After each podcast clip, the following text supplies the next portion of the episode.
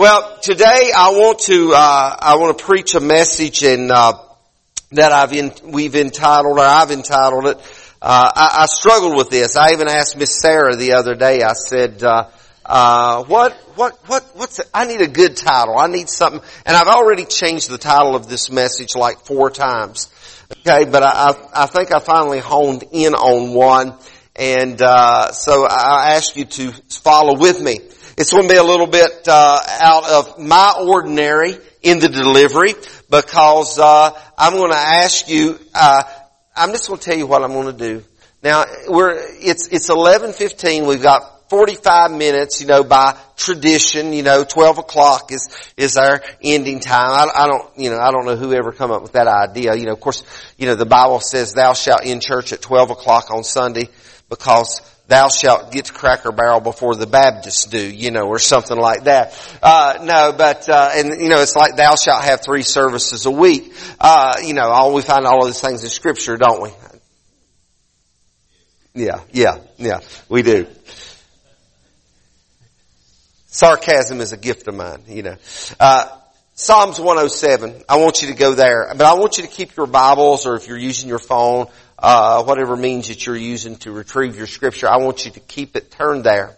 We're going to read this one verse of scripture to begin with, and uh, that verse is uh, the first through the third verses. But uh, I don't think, to my to my knowledge, I don't think that I've ever preached from this psalm in twenty well, no, 20, 20 some, 30 some years. Lord, I'm getting old.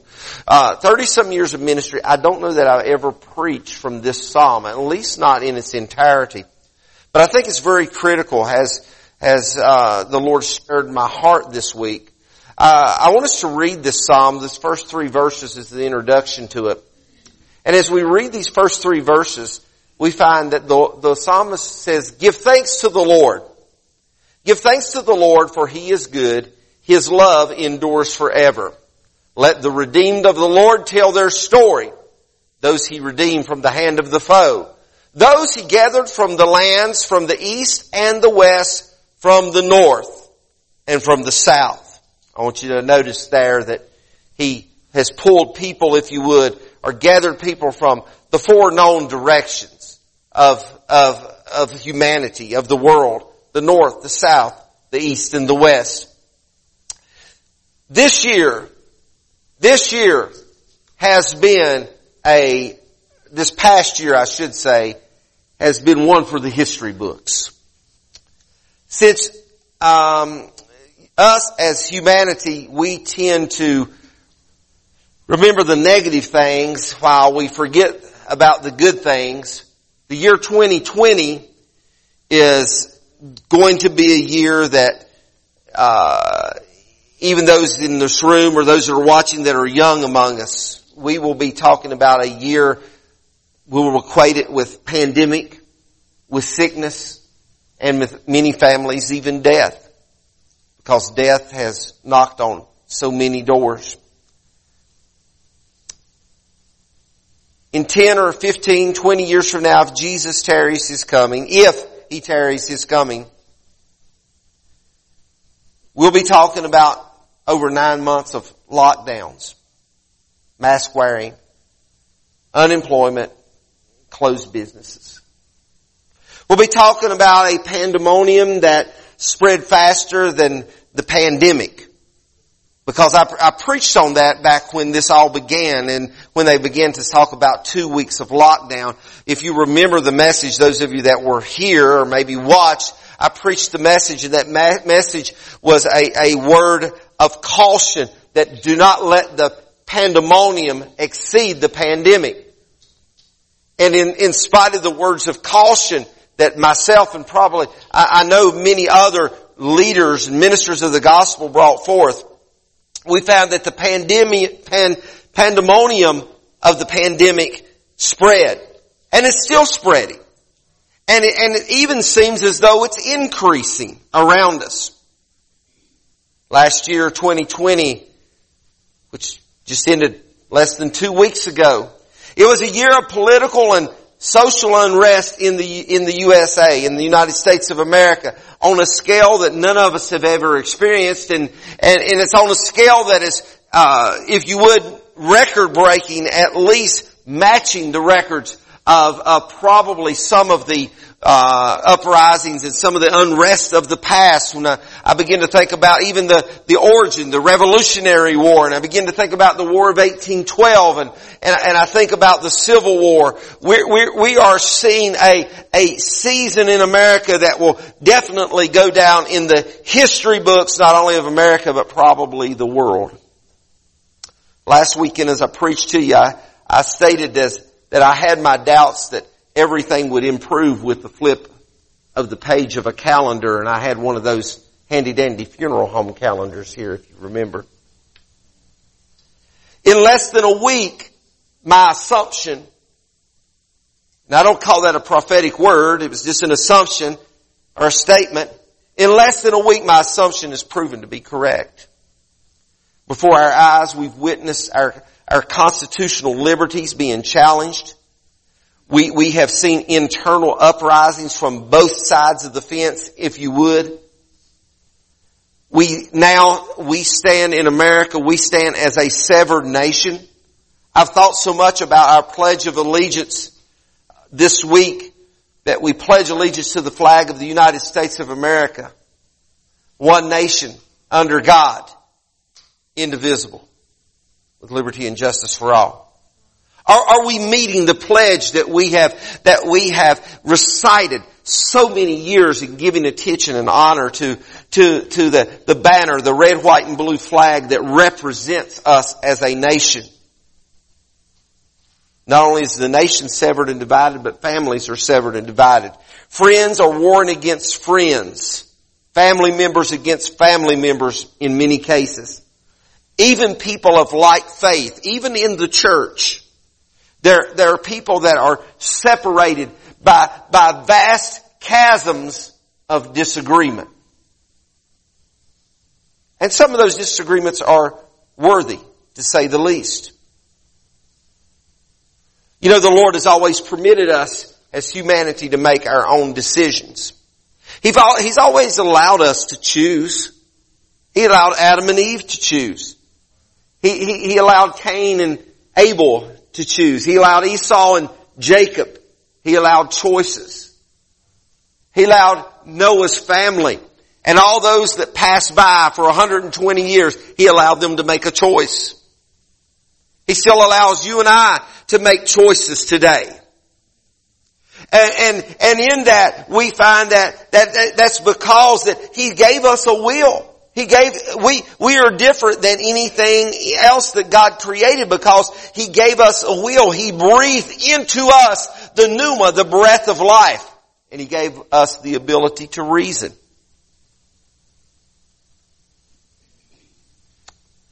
It's been said many, many times over that you and I are free moral agents.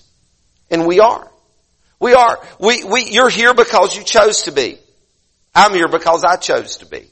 Uh, and, and people are watching. Whatever, whatever, whatever you're doing right now, you're doing it because you chose that.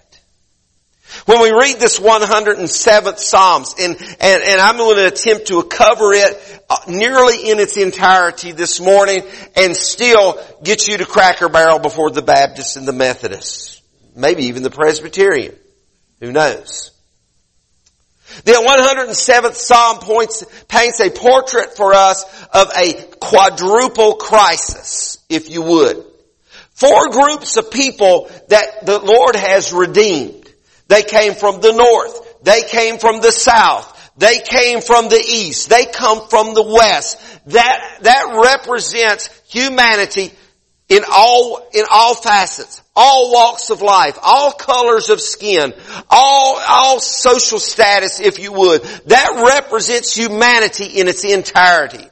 You see, God just didn't come, He just didn't come to save Israel. He came to save the world. He came to His own Israel, but yes, Israel rejected Him. And He turned to a people that we call or classify as the Gentile people, which is probably the most of us in this room. And we were grafted into the true vine. Therefore we are saved. So God came to, to, He is, He is the God just not of the United States and just not of West Virginia or Virginia, but He's, He's the God of the world. In fact, He's the God of the universe and He desires to be the God of all humanity and Jesus, it was given for the salvation of all of humanity. So people gathered. God gathered people from the north, the south, the east, and the west. But then what we see happening as we go through this 107th Psalm is God's people begin to wander.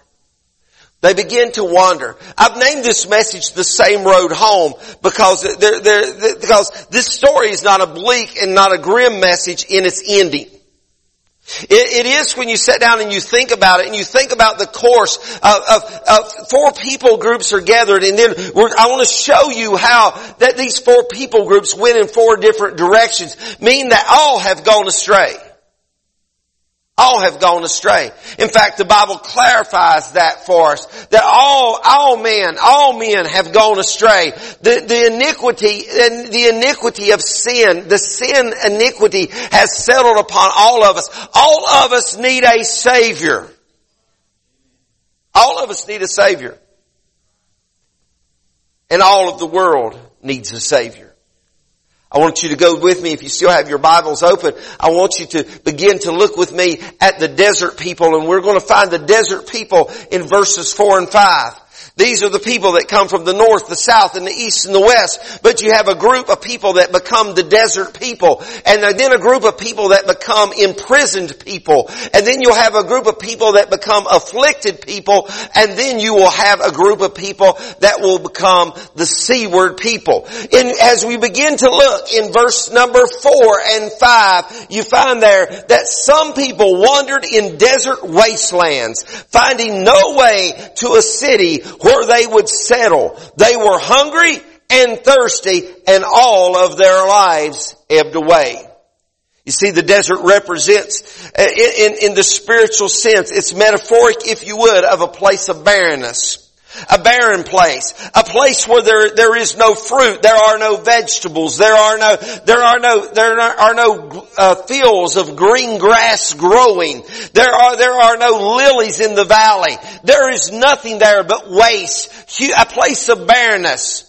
And I think that even in the day that we're living in right now, even, let me say that, I can, I know, I can see, God gave me the ability to reason. There, we are living in a day when there are people, a people, and, and I'm speaking in particular of this great land that we live in, our nation. We are a nation that has been drawn from the north, the south, the east, and the west. God, God brought us together. This nation was founded on God. This nation was centered on Him. In fact, I, some of you may, uh, if you follow my social media pages, you may have saw where I posted a quote that was, that was given by one of the framers of our Constitution, John Adams. And John Adams said there that we, our Constitution was framed with a people that, with religious and moral convictions. And if people fail to have religious and moral convictions, the Constitution is actually meaningless to them.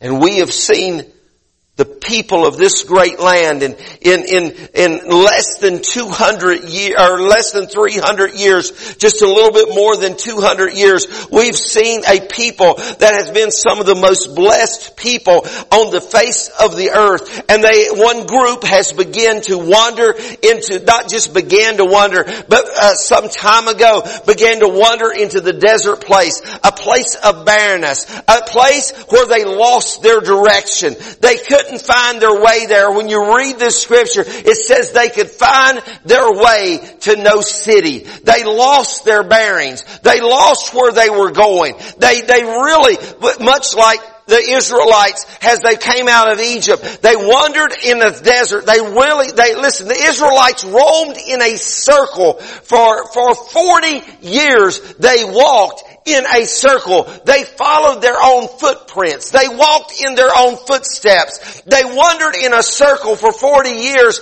on a journey that should have just taken them basically a short period of time. Some anticipate maybe it would have took a few, just a few days. Some Some even bring it down to a few hours of journey. But they wandered in a circle for 40 years simply because they lost their bearing. It's not their GPS, not their physical bearings, but they lost their bearings on who they were as the children of God. I'm afraid that the United States of America, I'm afraid that even in the church, oftentimes we have lost our bearings. We have lost scope and we have lost sight of who we are following. We are following none other than Jesus Christ. And if we're wandering in any other direction, if we're following any other path, we have found ourselves wandering in desert places. They were in lack of food. They didn't have water. They were wasting away because they had wandered into the desert. The second group of people were those imprisoned people. The imprisoned people we find in verses 10 through 12. And the scripture says, some sat in darkness, some sat in utter darkness, prisoners suffering in iron chains because they rebelled against God's commands and despised the plans of the Most High. So he ob- subjected them to bitter labor. They stumbled and there was no one to help. You see, these people were in a stagnant position first off. We, we can note that because it said some sat in darkness. And, it, and, and, and the psalmist even goes beyond that. He said they just didn't sit in darkness. They sat in utter darkness. To the most extreme. Do you realize right now there are people, there are people that actually once followed the Lord Jesus Christ that now are living in darkness. They, they, they have, they have, they have turned their back to the light and, and, they, and they, they walk towards the darkness and they're dwelling in darkness. And even as a nation, a nation that, that, that, that, you see, that group two is that imprisoned people. They lost their revelation. That's what that means. They were sitting in darkness because they lost the revelation. They did no longer see the revelation. They didn't realize the revelation. If you, you think about Peter and, uh, and, and Jesus began to quiz Peter. Peter was, he was hard-headed a little bit, you know, and, and, and, uh, Jesus began to quiz, he said, but Peter, who do you say that I am? And Peter responded, he said, well, you aren't the Christ, you're the Lord, you're the Christ. And, and, and Jesus says, hey, hey Peter, he said, uh, uh, well, at that time he was still calling him Simon. He said, flesh and bone has not revealed this to you. He said, but it's come by the Spirit. And it's the revelation of who I am. You see, it was Peter, it's Peter's revelation that Jesus was the Christ, the Christos, the anointed one, the one that God had sent, His only Son, to redeem the world, to redeem the lost, and to save us.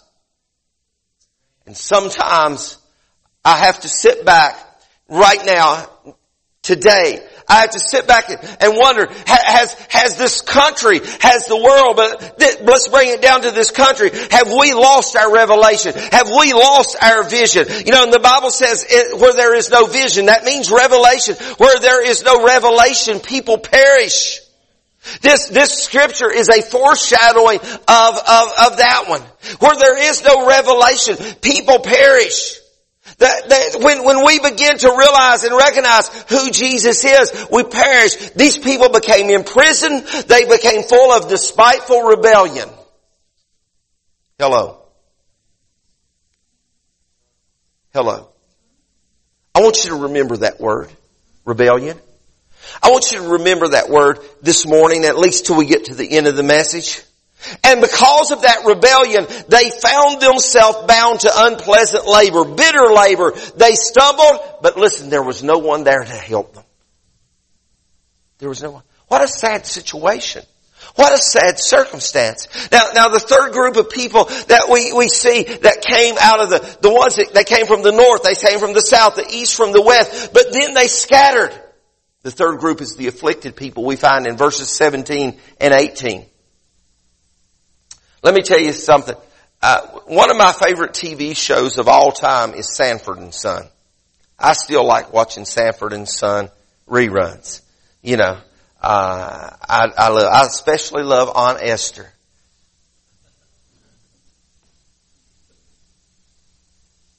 And I used to watch a team, those of you, those of you that are, that are 45 and older, y'all, y'all know what I'm talking about. used to watch a show called The A-Team. B.A. Baracus was on A-Team. Y'all remember, Christine remembers that. She's sitting over there. She used to watch A-Team all the time. Uh, yeah. And, and old B.A. Baracus, he, whenever he walked, he walked up to somebody, whenever he was, you know, speak, you know, he was rough and gruff and had all those gold chains on and, and he'd walk up, he would say, you fool! You fool! And Aunt Esther, she always, uh, you know, Aunt Esther, if you watch much of Sanford and Son, she would look at old Fred and she would say, you fish-eyed fool! And, you know, I thought it sounded cute and it's, and you know, and so I, I, I picked up that word fool and I began to use the word fool haphazardly. I, I would look at people and say, you're a fool. You know, you're, you're just, you're just a fool. That's all you are. And I used that word haphazardly until one place, one day I, I discovered in scripture that the Bible says that it's very, very critical when you call a person a fool. In fact, it says to call your brother a, fool, you're in danger of hellfire and brimstone. That's pretty serious stuff. That's serious stuff. So, but, but then when we read this scripture, verses 17 and 18, some became fools. My point is, this is serious business with God. Some became fools through their rebellious. There's that word again. Some became fools through their rebellious ways and suffered afflictions because of their iniquities. I want you to think about that. Some became fools through their rebellious ways and suffered affliction because of their iniquities. The devil didn't do it. Their decisions. Now maybe there was underlying satanic influence, of course. But their decisions, their iniquities, they loathed all food and drew near the gates of death, morphed into fools. Now think about what this group of people, what happened. When we begin to think about it, they came, they, they became fools because of their rebellious ways. Their ways. Their ways. They became fools because of their rebellious ways. And then it says they loathed food. Let me explain to you what that means. It, it doesn't mean that they ran out of food. It doesn't mean that there was a famine. It doesn't mean that all the crops had dried up in the food, in a field. What it meant is even the sight of the food, uh, sight of food was despicable to them. They had no appetite. They had no desire to eat. They were so sick at their stomachs that they couldn't eat because of the situation that they were in. They, they were literally starving themselves to death. The iniquity had gripped them so much that they were dying of their own accord and, and they, maybe they didn't even realize it. I don't know that. But, but they were dying of their own accord. They couldn't eat. It wasn't that they, but they had, what happened is they had become devoured by rebellion. Rebellion was devouring them. So they were so full of disgust. That's what loathing means. They were so full of disgust that they couldn't even eat. Sometimes I look at the world that we live in and it's not that I'm all good and it's not that I got it all together and I got everything right because I'm like the apostle Paul. The apostle Paul says, I know the things I ought not to do, but I still do them anyway and I struggle with these things and I wrestle with these things. I, you know, I, I, I can relate to Paul. You know, you know, every, all of us have that struggle between flesh and spirit. All of us deal with that. All of us battle with that. But yeah, I look and I see a world around us that is escalating faster. You know, I, I you know, I'm, Okay, I'm 59 years old. I know I only look 39, but I am 59 years old. And here's the thing, I see this thing escalating at a pace that it has never been before. I see the world becoming more, and not Jesus, but I see the world becoming more and more disgusting in, than it's ever been before. I see society changing more and more than it's ever been before. And if we're not careful, we, you know, we will starve to death and not even know it. Did you know that, that, that the scripture even, uh, you know, it even relates to that. It even speaks about that as the end time comes, that there will be a famine in the land. Not for food, not for water, but for the word and spirit of God.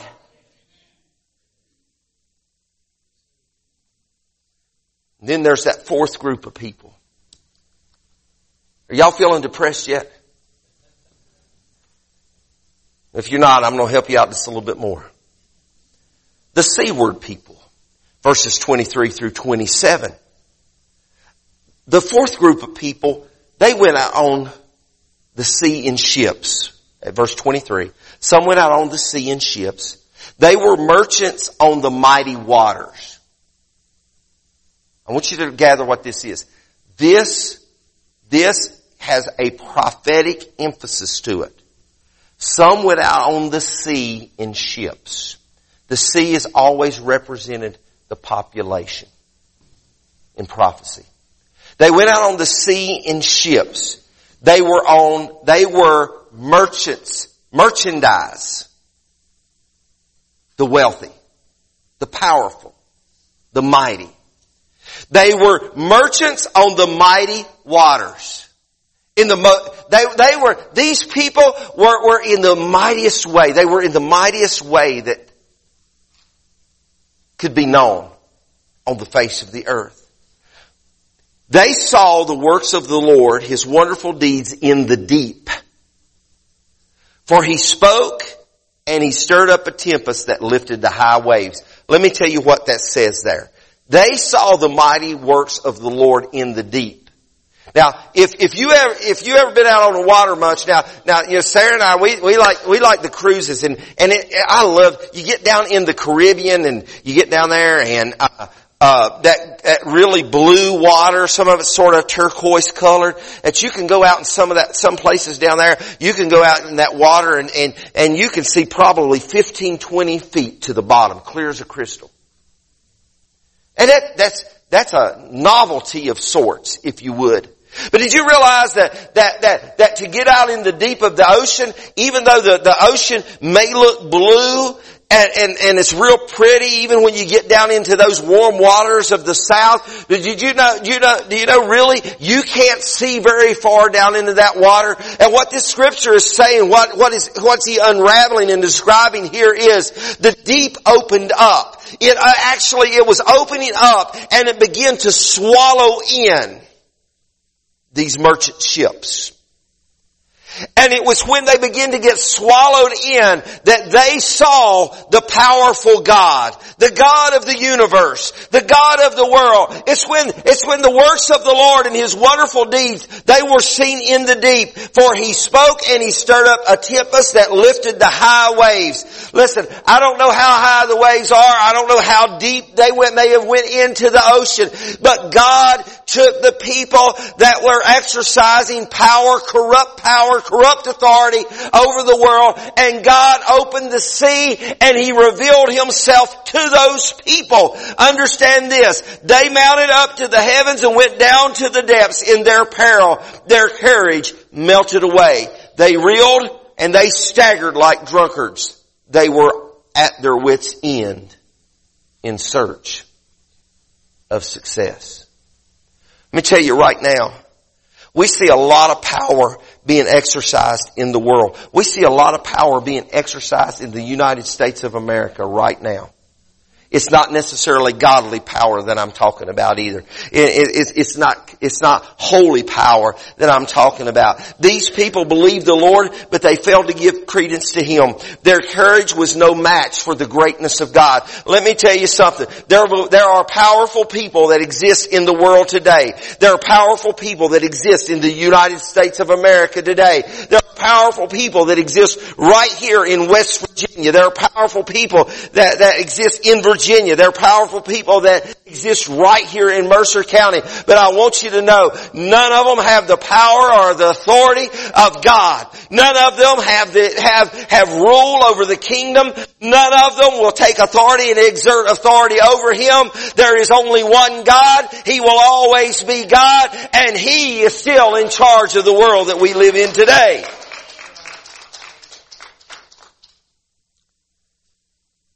So four groups pulled from the north, the south, the east, and the west. And then they begin to divide again. And they begin to go their way. Each one of them held distinguishable traits that I've already, uh, you know, described to you and painted before you. But they also were similar in many ways. The, the, there, there was, there's two things, there's two similarities or commonalities that I want to show to you with these groups, these four people groups today. The first one I want to show you is every single one of those groups were acting in rebellion. Every single one of those groups were acting in rebellion. You see, rebellion is severe. Re- rebellion is, is, is, rebellion is very displeasing to God. Can I tell you that this morning? Rebellion was present in each of the four instances. Rebellion is more is, one of the more severe spiritual infractions that can be made against God. In fact, when you read 1 Samuel chapter 15, you read there that rebellion is as the sin of or equivalent to witchcraft. Now how many of us Listen, God, for, uh, let, let, me just go ahead and say this here. Let me tell you something. If you messing around with tarot cards and Ouija boards and, and, and all of that stuff, and you go into palm readers, and, and you call me old fashioned holiness if you want to, whatever you want to call me, but if you messing with that stuff, you better stop because I personally have dealt with people that have, that have played around with those things and they become demon possessed, and those things, they are real, they operate under dark influences and demonic demonic influences. If you messing with them and you in this room, if you messing with them and you watching live on Facebook this morning, or you listening by EV radio, Dungeons and Dragons and all that stuff, let me tell you what, you need to get rid of it. You need to get it out of your house. Don't give it to somebody. Burn it. Do something with it. Destroy it. Get rid of it because it can and it will destroy you.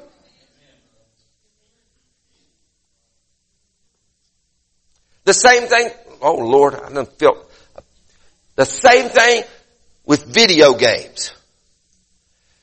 You know, it don't have to be on a, some little board that you put on your kitchen table anymore. But if you're messing with this stuff, you need to leave it alone. It's a whole different message, okay? You're getting two for a price of one this morning.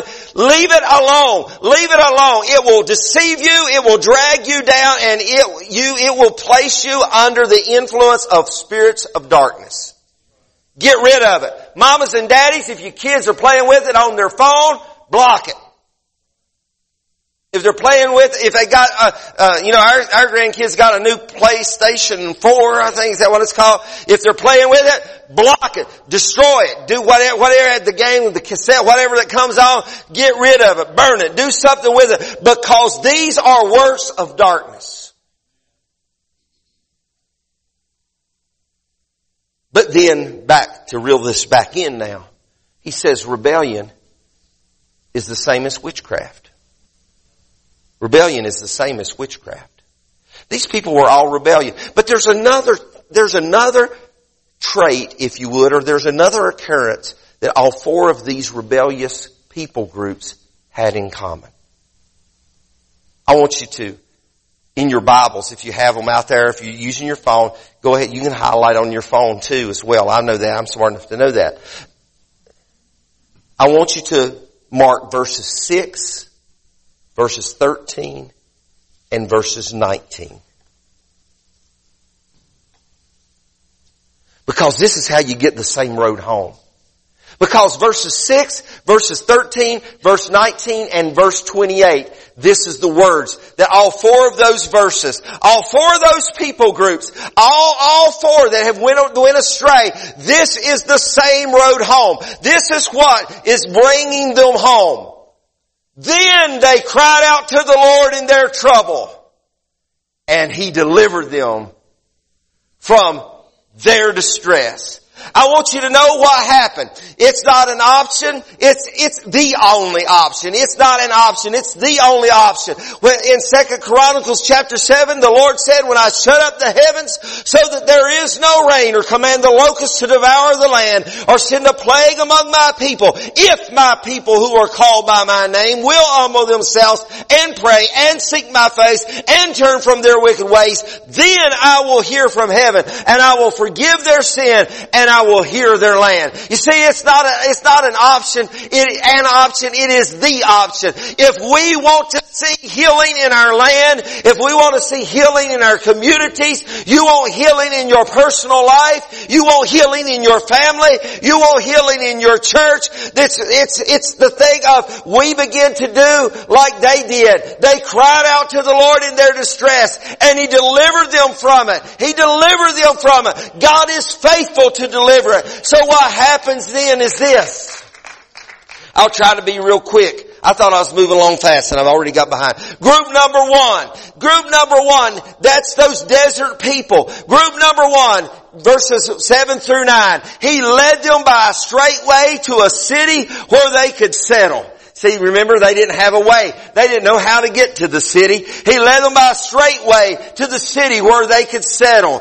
And, and, and, and there he let, he let them give thanks to the Lord for his unfailing love and his wonderful deeds for mankind. For he satisfies the thirsty. He fills the hungry with good things. He took the desert people from a desert into an oasis. He put them on a good path. They no longer were lost, but now they are found. They're no longer hungry, but now they're filled. Group number two. Group number two. He brought them in verses 14 through 16. He brought them out of darkness, the utter darkness. He broke away their chains. He let them give thanks to the Lord for His unfailing love and His wonderful deeds for mankind. For He breaks down the gates of bronze and He cuts through the bars of the iron. You see, He took group two, that imprisoned people, and He set them free and He brought them into light and He broke the chains that had them bound up and he, the rebellion had to let go. They were set free. They were set free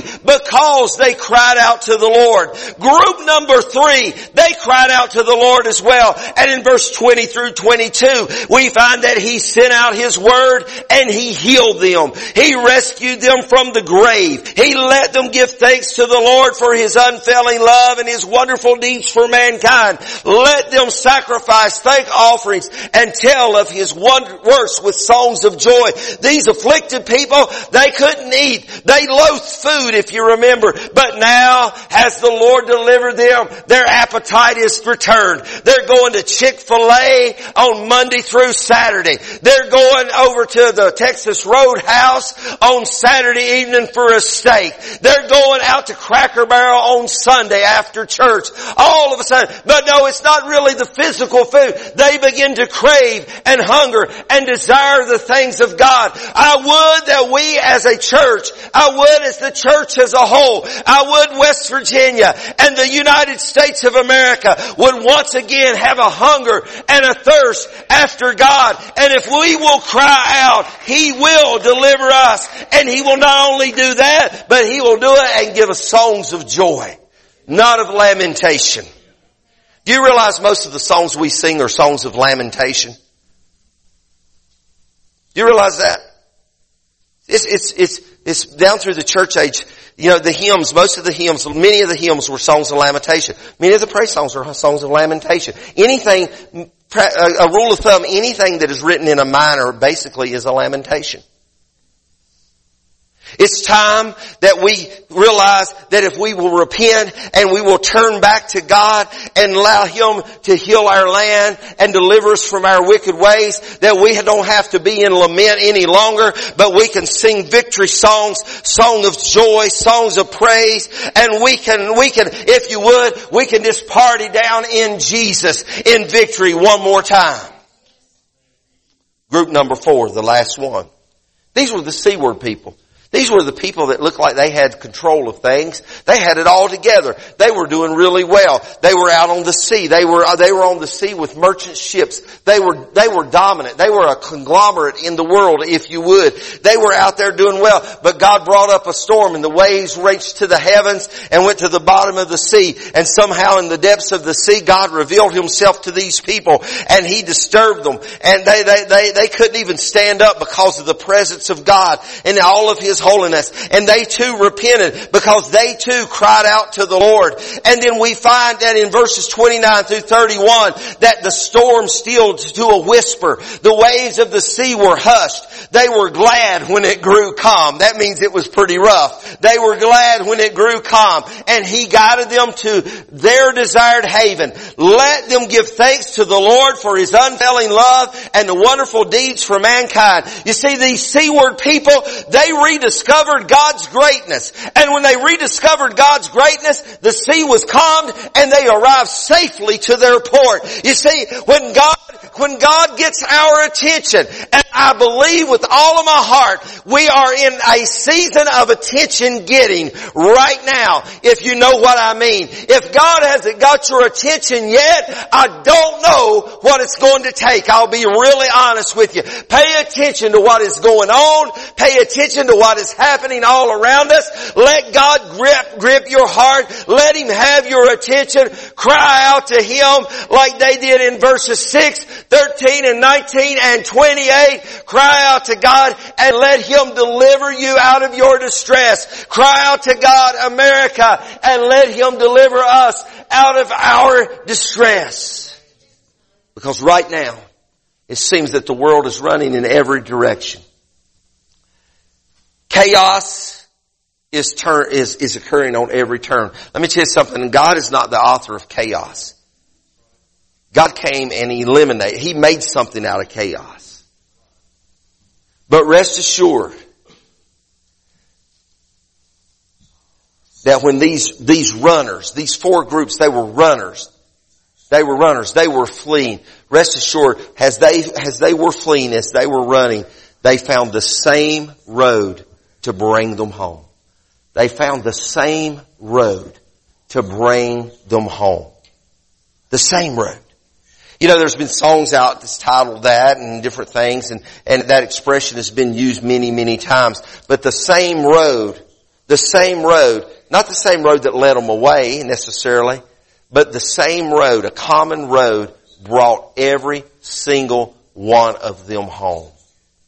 The same road brought them home. You know what? God's not going to design a way for you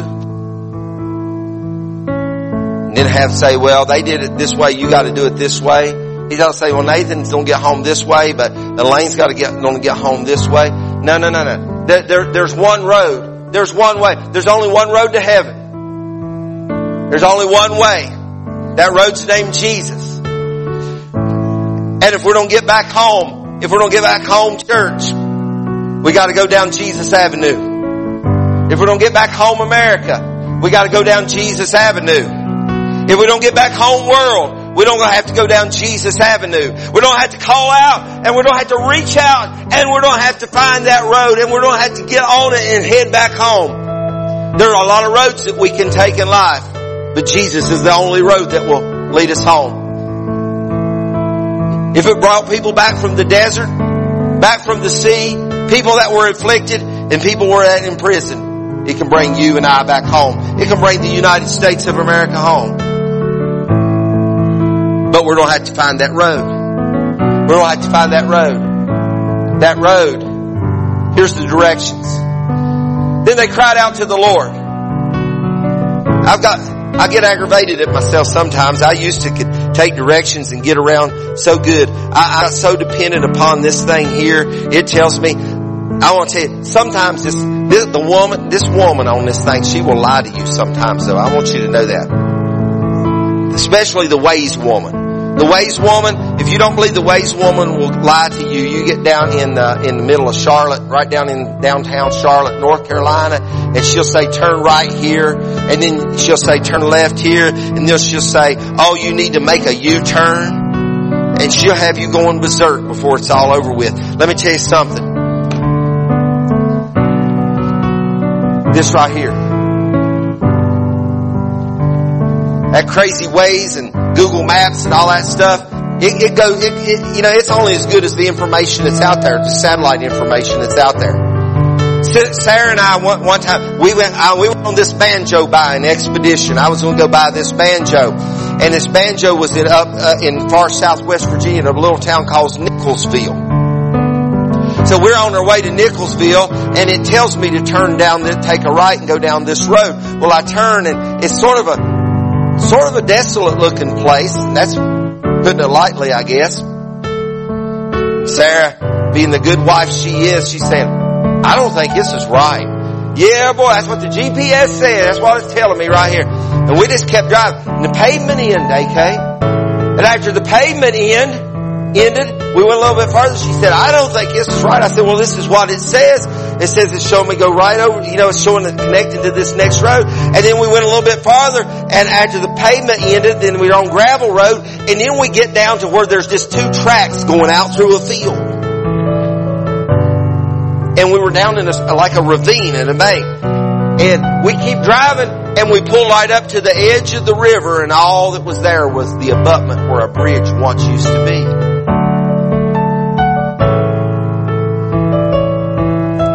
My wife, as usual, was right.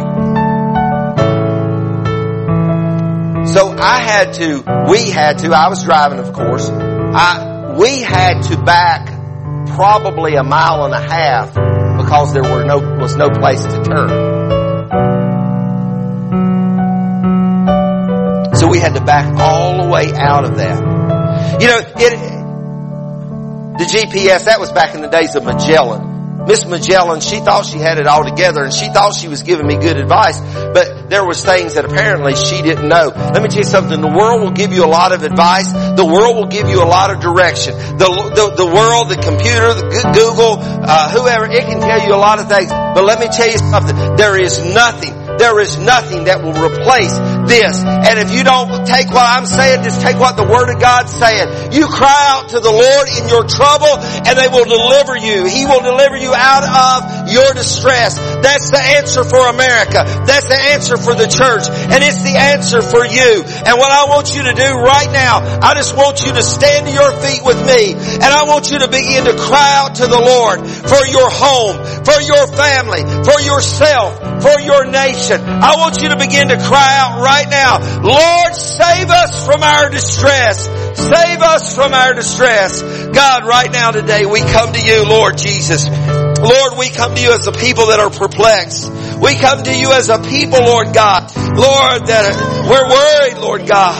Lord, we're alarmed, God. Lord, we don't know, Lord God, what the future holds, but we know that, Lord, you hold the future.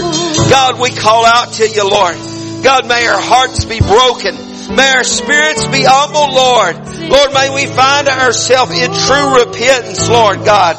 Turning away from false God, turning away from idols, Lord, and turning to you. May we find ourselves, Lord God, giving ourselves over to your word.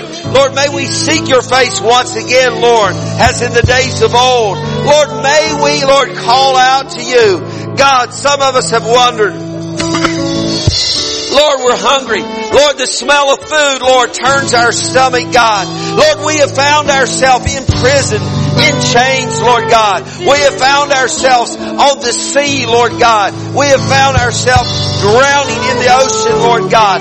God, we cry out, save us, Lord. Save us, Lord. Save us, Lord. Save us, Lord. Save this nation. Save this country, Lord. Save us, Lord. We need you, Jesus. We need you, Jesus. We need you.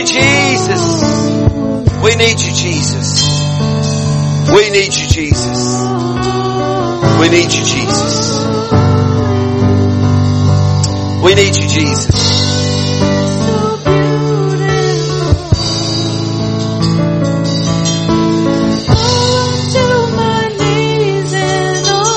We need you, Jesus.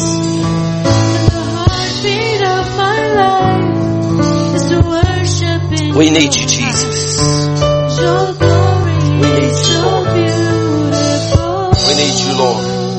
We need you, Lord. We need you, Lord. is so beautiful. I'm gonna put something really heavy on you right now.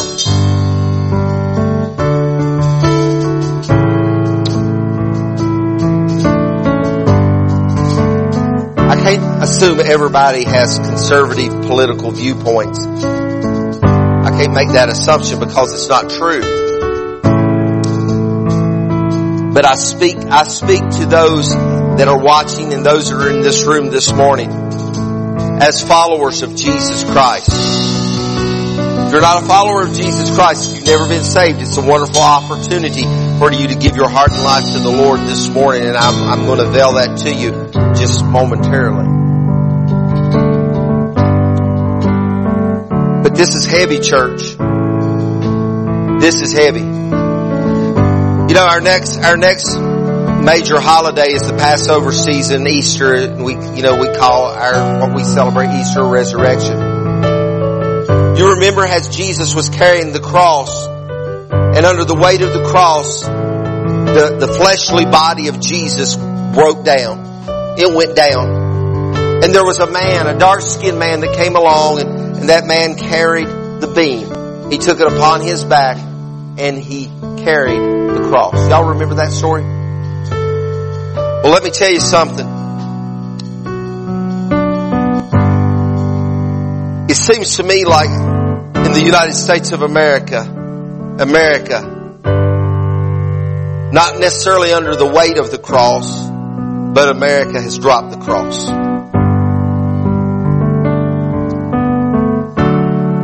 Somebody's got to pick it up and carry it. And guess whose job that is?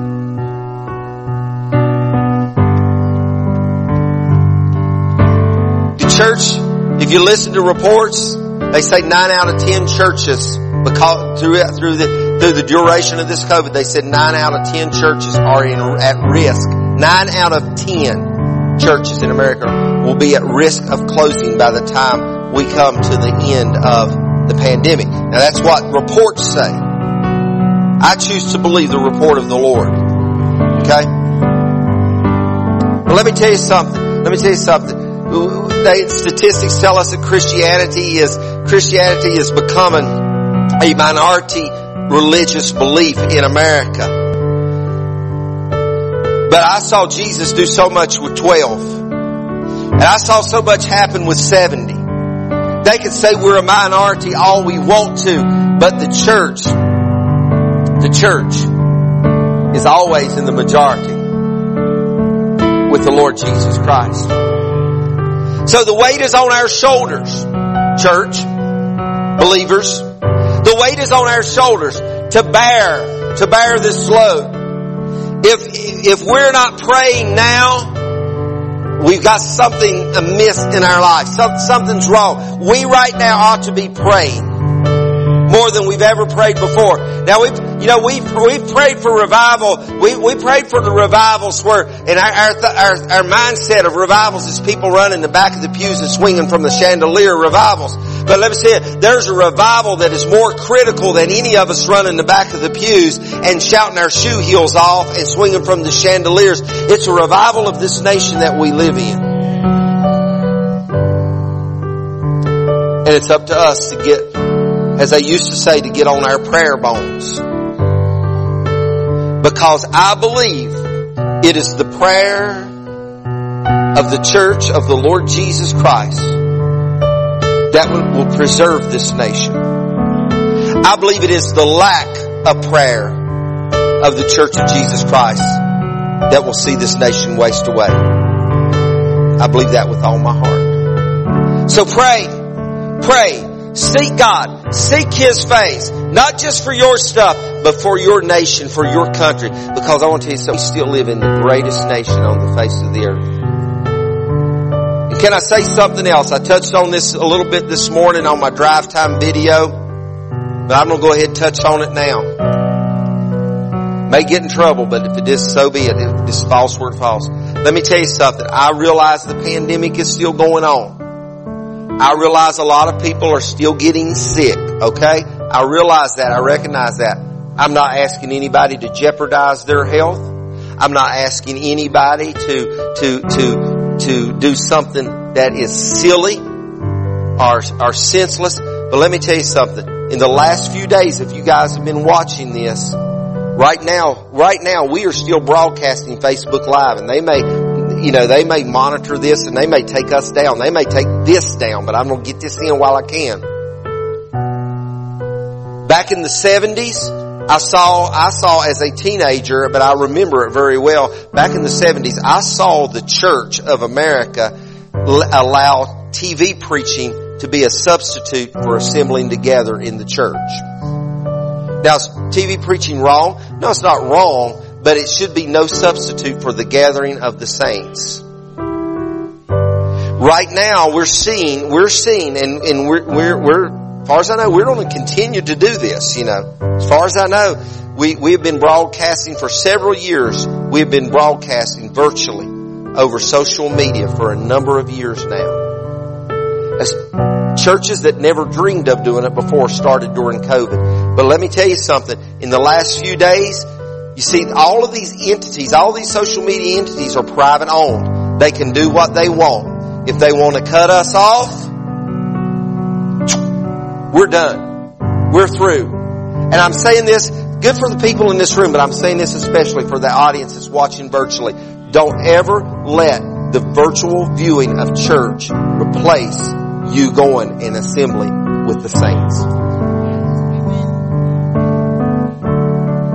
You know what? I told Sarah this morning. I said, you know, if Facebook, YouTube, any of these things, I said if they, if they shut us down from doing virtual church services, that might not be a bad thing. Now, it's sad for those that are totally incapable of getting out and going to church, okay? I admit that. It is sad for them. But let me tell you something. If it can, you know, if it can get people back to the house of God and enter us back into corporate worship where we can pray together, we can worship together, and we can celebrate the Lord Jesus Christ together, and we can be our, our brothers and our sisters helping, so be it Lord Jesus. Because it's time. It's time that our churches begin to fill up again. It disturbs me I, Lord, I'm gonna get in trouble. Lord, I don't get in trouble. Y'all, y'all help me if I get in too much trouble now. But let me tell you something. If you can go to Kroger and you can go to Roses and you can go to Big Lots and you can go to Sam's and you can go to Home Depot and you can go to Lowe's and you can go to Tudor's and you can go everywhere else and you don't be, and you don't be alright. Bless God. Why can't you come to church? Amen. We got masks, we got, we got hand sanitizer, we roped off pews, we're spacing people out, and I know maybe we're unique. Voice of Praise has got plenty of room. You don't even have to get close to somebody, and we'll let you escape before we release, and you can come in late. That's perfectly alright. But bless God, you need to be in church somewhere. I believe that. And I say that with all love, all love and all respect to you, your health, and everything else. You do what's right for you, but don't make an excuse. A number of years ago, I was in Gatlinburg, Tennessee. And you know, they have those shops where they do things with routers and stuff and they make wooden plaques. And I, I made, I read a, I read a plaque. I didn't buy it because it cost too much. It was in a piece of cedar and that plaque said, excuses are many, but reasons are few. Excuses are many, reasons are few. Seek the Lord. Get back in the house of God. Restore that unity that is missing. Through all these months of pandemic, restore it. In the weeks to come, Lord willing, we're going to be making moves to restore some of the ministries that we have stopped doing over the past nine, ten months here in this church. Because I believe it's just time. It's just time. If we keep waiting, we'll be waiting and waiting and waiting and waiting. But I believe that it's time for whosoever will to renew and restore the houses of worship. Amen. Thank you for being here today. Is there anybody in this room right now that would raise your hand and say, Pastor, I need to renew my life. I've backslid on God. Or maybe you're in this room and you need to, you would say, Pastor, I need to get saved. I need to give my heart and life to Jesus. Is there one person in this room today would say that? I would assume that by the lack of uh, indication that everybody in this room is ready to meet Jesus. Be praying, church. If you're watching by Facebook Live and you don't know Jesus, are you backslidden on Him? Pray. Seek His face. Ask Him. Read, read Romans chapter 8, 9, and 10. Some of my favorite, my favorite sections of scripture. Read that. Surrender your heart and your life to Jesus and let Him restore you and fill you.